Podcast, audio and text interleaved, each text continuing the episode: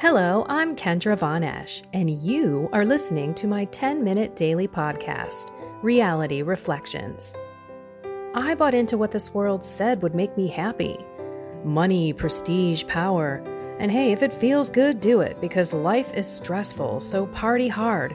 Do whatever makes you happy. But that didn't quite work out because I felt even more insecure, full of fear shame, and anxiety, and never, ever good enough. Then God found me and flipped my reality upside down and transformed my life.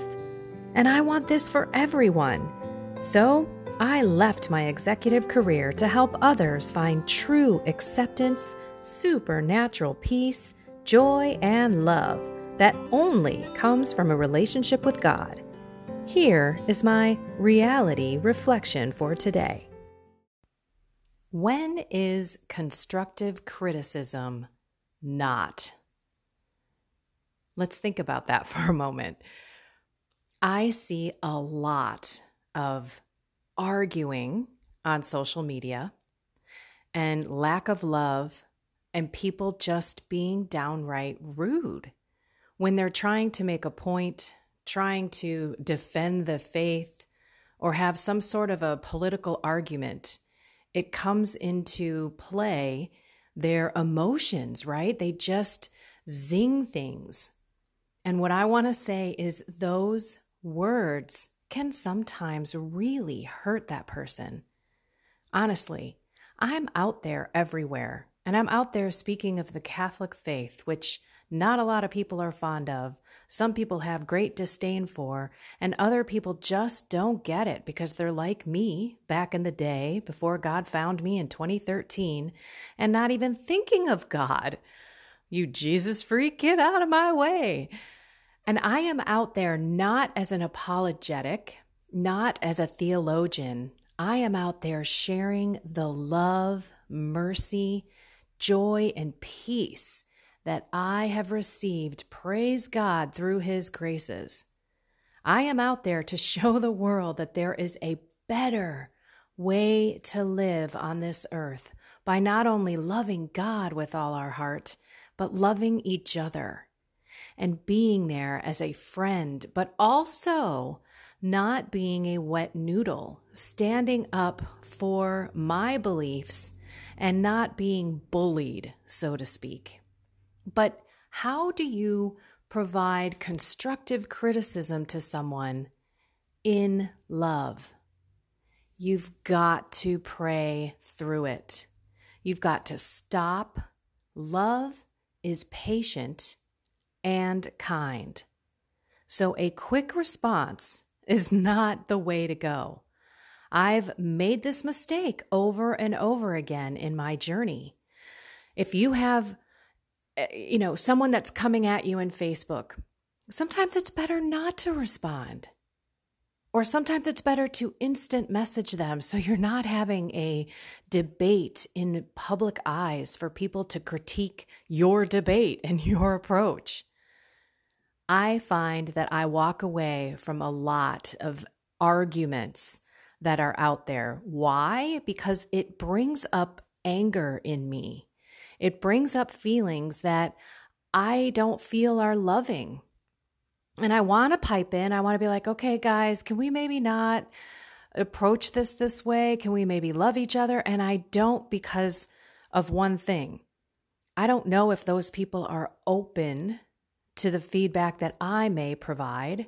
And number two, do I want to pull myself into that? So it's not like I'm running away. And yes, I would love to show love, kindness, and caring by popping myself in there. But other times I say, it's not worth it. It's not worth it. But for the people that you love and you want to correct the ways in which they are living their lives, there's ways to do it that doesn't come across overbearing and doesn't come across as, Who are you to tell me, you holy roller, how to live my life? I don't believe in what you believe. Don't push your beliefs on me. Or maybe it has nothing to do with faith. Maybe they're doing some things that are just not healthy with you know, their relationships. Maybe it has nothing to do with their soul, but a lot of the time it does. I mean, let's be honest. When you have the eyes of faith and God has given you that view, you see things through the eternal soul's perspective. And when you see children and friends and family doing things that are harming their soul, harming their possible chance of getting it's not a chance either it's it's a decision to get to heaven and to change their lives. It's very difficult not to become preachy. So two things. Pray your way through it. If it's a if it's an opportunity for you to sit down and say okay i have to have this tough decision and this tough discussion. I'm making the decision to have this tough discussion. That's kind of what i wanted to say there. God how do i do it and God, when do I do it? I went through this. I'll give you a specific example. I was allowing my I mean, I we we were living in another place in a lake house that we're selling by the way, so we'll all be back in one house. But we were living in another place and I knew darn well that my kids, my stepchildren were having their girlfriends sleep over. But I wasn't there and I, you know, figured, well, I'm not there, it's not bothering me, and I just kind of kept kicking it down the road. And then I decided when we were moving back, because we moved back for the winter, I said to my husband, I can't have this happen anymore. I can't look at Jesus if I die tomorrow and say, oh, yeah, I didn't want to have that hard conversation with the boys and hurt their feelings and make them not like me. I couldn't do it. I have to go back to, I am living for an audience of one. And so, how did I approach it? I prayed on it for a long time. It was a couple of weeks. And I sat down and I said, Listen, I love you both so much. And there's a reason why I'm having this conversation. It's because I love you so much. And I know you're not where I'm at. I know you've seen me go deep in my faith, so much so that I left my career. I know you've seen changes in me too. And I continue to go deeper, and I am having a really tough time watching you do things that I don't believe are good for your eternal soul. I believe that you're harming yourself to get into heaven because I believe that sex before marriage, even though I did it back in the day when I didn't have faith to guide me and lead me, I believe that sex before marriage is a mortal sin. And I honestly cannot allow that, at the very least, under this roof. But I also want you to know that it is for your good. I would like you not to have sex anymore, period. Not to contracept. That's another mortal sin. And they looked at me and they understood. There was no arguing.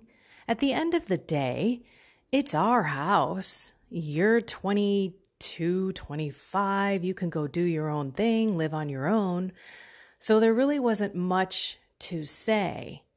But looking back, I am so happy that I had the discussion in the loving, eternal soul going to heaven way than just, I don't want your girlfriend sleeping over anymore. It's against my beliefs and faith, and then leaving it at that because that's a different message. My message is more about I want you in heaven. It's beyond just what happens under my roof. I want to put a seed into your heart that hopefully will be watered and grown, that you somehow see the reality of what you're doing as well. And I've had many spiritual conversations with one of the stepchildren that still lives with us. The other one has moved out but still not because of that. By the way, um, he's just you know he's older. He he's it was time for him, but the other one's still here, and we we talk a lot about faith. And I remember his their mom passed away three years ago. And I look at that whole situation and I say, okay, God, you do bring good out of bad. They never lived with us. And then all of a sudden we have three dogs and two you know, young teens and uh, young 20 year old men in the house, and everything was totally different for my husband and I. But it was amazing and it was awesome. And we would never have built these relationships. They saw everything happen in the same house with me leaving my executive career, starting my ministry, watching me grow in faith. All of this has just been such a blessing. So at the time, it was crazy. We didn't understand like what happened to her and she's gone and it was sad and horrible and everything was a little bit nuts, right? Everyone's lives was, were turned upside down. But looking back, I wouldn't change a thing. So constructive criticism is good when it's constructive, when it's rooted in love for that person. If it's just a snide remark because you don't like how someone cleaned the bathroom or someone didn't make the, the dinner the way you would, or it's someone at the office that missed or messed up a couple of things, you know, in their job, it's the same thing. You gotta deliver it with love and caring. Like you want this person to clean the bathroom a little bit better because it's for their health. you know, it's not just because you're being a nitpicker. Oh, and by the way, it's also for your future family because everyone should know how to cook and clean and things like that. It's for the it's for them to better themselves. In a work situation, same thing. If there's a lot of missing attention to detail or screw ups or things, you have to explain why you're correcting them. But you have to also do it with their development in mind. That was one of the key things I think um, in my management style was just constantly looking to say this is a development opportunity for you. It's not a I'm coming and you know beating you over the head because of a mistake you made.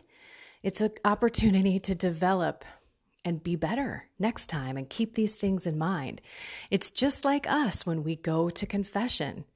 And those of you who are listening who are not in the Catholic faith, that's what confession is all about. You walk in there, you confess the mistake that you made to God, you repent by doing some sort of penance, and then you remember it. Trust me, you remember it because if it's really bad, you certainly don't want to go back in there and say it again. I've had many, many of those trips and falls where I have had to go back into that confessional and say, Oh my gosh, God, I cannot believe I'm here again. But that is where God comes into play to help us, to give us the grace to remember how we should be acting ourselves and also keep that in mind, especially for those who don't have God in their life. They need that love, they need that caring. And it's almost like they'll thank you when you're done with the conversation, the boys and I hugged and they said, We get it, we understand, no problem. And I can put my head on the pillow at night and know that if I pass away and I go look at Jesus, I could say that I was not afraid to talk to my kids about my beliefs and hopefully also help them feel like they are very loved. And all I want to do is get their souls to heaven. All right, everyone be loving. And then your constructive criticism is I love you all. Go be the light. Take care.